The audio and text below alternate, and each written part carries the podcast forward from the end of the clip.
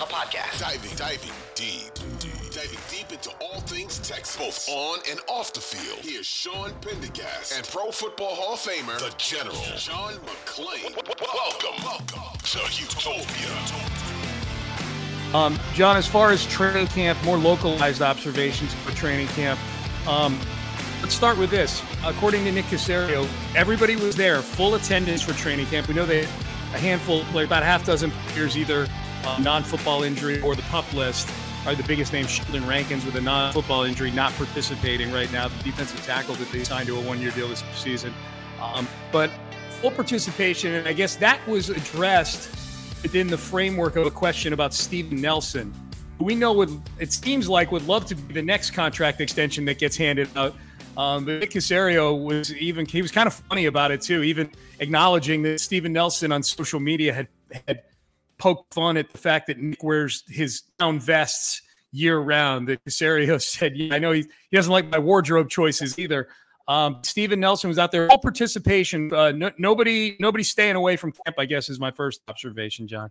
Yeah, Steven Nelson wasn't poking fun; he was ripping it, yeah. and uh, he ripped Caserio big time. Tried to make him look bad. Nick did the right thing by laughing it off. I'm guessing Nelson's trying to get cut, so he thinks he can get a better deal somewhere else. Signed a two-year deal here.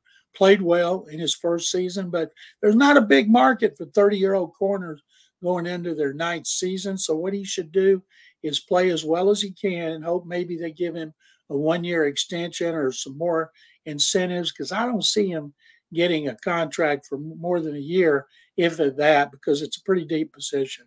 Do you think he's trying to get cut on? Is that I mean is that is that your, Why else opinion would you on that? do that?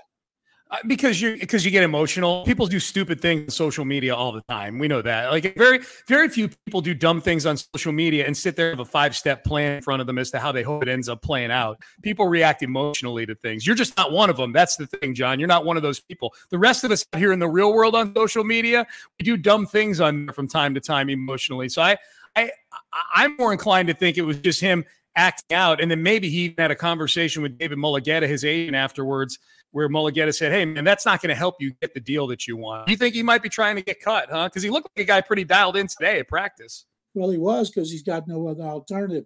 Did you? Didn't he use the word mother er on the He used a he used abbreviation for it, an acronym. Yeah. Uh, when you call the general manager that because you won't get the contract you want, I think it's pretty stupid. Yeah. And I hope he doesn't think if he gets something else, it's because of that taking shots at the general manager on social media, which I'll guarantee you David Mulugheta told him to put an end to. Yeah, I think so too. All right, so full attendance, Steven Nelson out there as well. John, my next observation, and I certainly want you to add to this list too as we go, but um, just looking at Kenyon Green, who did participate in some of the drills, not all of the drills. He's coming off of a procedure on his knee. We know he's been banged up pretty much since he got into the NFL. He hasn't been banged up. He's been getting kind of, uh, I guess, just uh, uh, football banged up on Sundays by various defensive tackles. When he's not injured, he's he's losing battles in the trenches last season. He didn't have a good rookie year. Uh, my hope with Kenyon Green was that an offseason kind of transform him physically a little bit. Maybe because of the surgery. Maybe it's because he wasn't able to participate in workouts and things like that. Kenyon Green still looks kind of like the baby fat laden rookie that he came into the league as a year ago. That that's my eyeball test on Kenyon Green when you have a knee injury, you can work out certain parts of your body, but so much of what you do is based as an offensive lineman, especially guard, when you're going to fire off the balls based on your butt and your legs. And if you got a knee injury, it's hard to work on that. But the key with him is he isn't on physically unable to perform like some other players, including Charlie Heck, the third tackle. Charlie had knee surgery as well didn't participate in all season program. But seeing Green out there doing anything is a positive because they okay. need him to take that big leap in his second season and become a player who was worth being the fifth, 15th overall pick last year. I hope, man. I, I, I just looked at him physically and I'm like, man, if you told me like back in January, and granted he had that knee surgery in March, if you told me back in January, how do you hope Kenyon Green looks when he comes into camp next year? what I saw out there today was not what I envisioned in my head as my best case scenario for what Kenyon Green would look like. My guess is, John, a lot of people listening to this podcast wonder, hey, how CJ Stroud looked out there at training camp today? He did have some nice throws. He had a deep one to Nico Collins that he dropped in the bucket. Nico beat Derek Stingley Jr. in in uh, in man coverage. Um, I, this I'll say about CJ. You know, without getting too deep, because a lot of it was just kind of you know there was some seven on seven stuff out there, but it's again it's shell. You know, it's just it's jerseys and helmets and shorts right now. Um, as far as work that he's getting and who he's getting with, he definitely appears to be getting on track to be number one type work. And what I compare that to is at the Greenbrier in 2017 when Deshaun Watson was a rookie, he seemed to clearly be working with the second unit. Whereas CJ today, it seemed to be he, he seemed to be getting mixed and matched in with a lot of guys who you would consider top of the depth chart sort of guys. Yeah, they still haven't. They're going out of their way so that we don't see that he's going to be the number one quarterback. And I think that's more for him and his teammates to where they want him to seize that job based on what he does on the field. And I'm sure at some point he will. I don't think it's going to be anytime soon. I I predicted before. I think it'll be after the joint practices before the last preseason game, maybe before that. But uh, it's going to be asked of DeMeco Ryans every day about the starting quarterback job, and he'll say the same thing. Those things play themselves out and take care of themselves. But he throws a really pretty pass. He does, and and he's he's hit a lot of them. The problem is not his passing. We know he can throw the ball. Problem is going to be adjusting to tighter windows, making quicker decisions, and being able to adjust on the fly.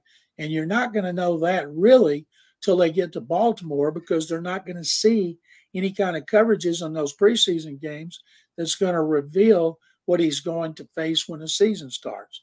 He uh, he had a couple of overthrows, John, where a few of us that were kind of standing in that media area there we're looking at each other like, yeah, uh, CJ, you need to realize you ain't throwing it to Jaxon Smith-Njigba anymore. You know, you're not, throw, you're not throwing it to Garrett Wilson anymore. That's, uh, you know, 82 Sims is that is right there. A little little number 14.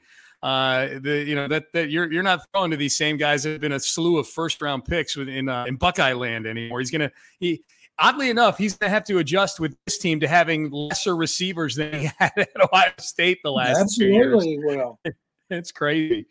That is crazy. Any other scout observations, John, other than what we just talked about there?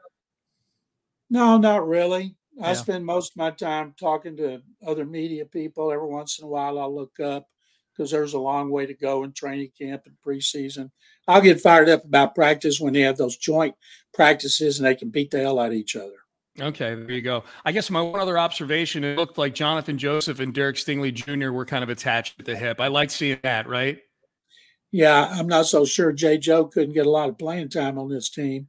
And I think that's great that they brought him in on the Bill Walsh Diversity Program, and uh, because he can help Stingley, he can help all those guys because no doubt played, played so long, and hopefully they'll listen to him. Was that a shot at the cornerback room or a compliment for Johnathan Joseph, John? Was compliment the, the... for Jay Joe, who is okay. one of the best players in franchise history. Okay, gotcha. Because I think this cornerback room. I mean, you and I will break down the positions at some point down the road, but I, once they kind of narrow down a little bit. But uh, I like overall, I think the top the top tier is cornerback room with with uh, Stingley and Nelson and King and Sha- Shaquill Griffin. I think that's a that's a pretty solid NFL quarterback or cornerback room. Don't you agree?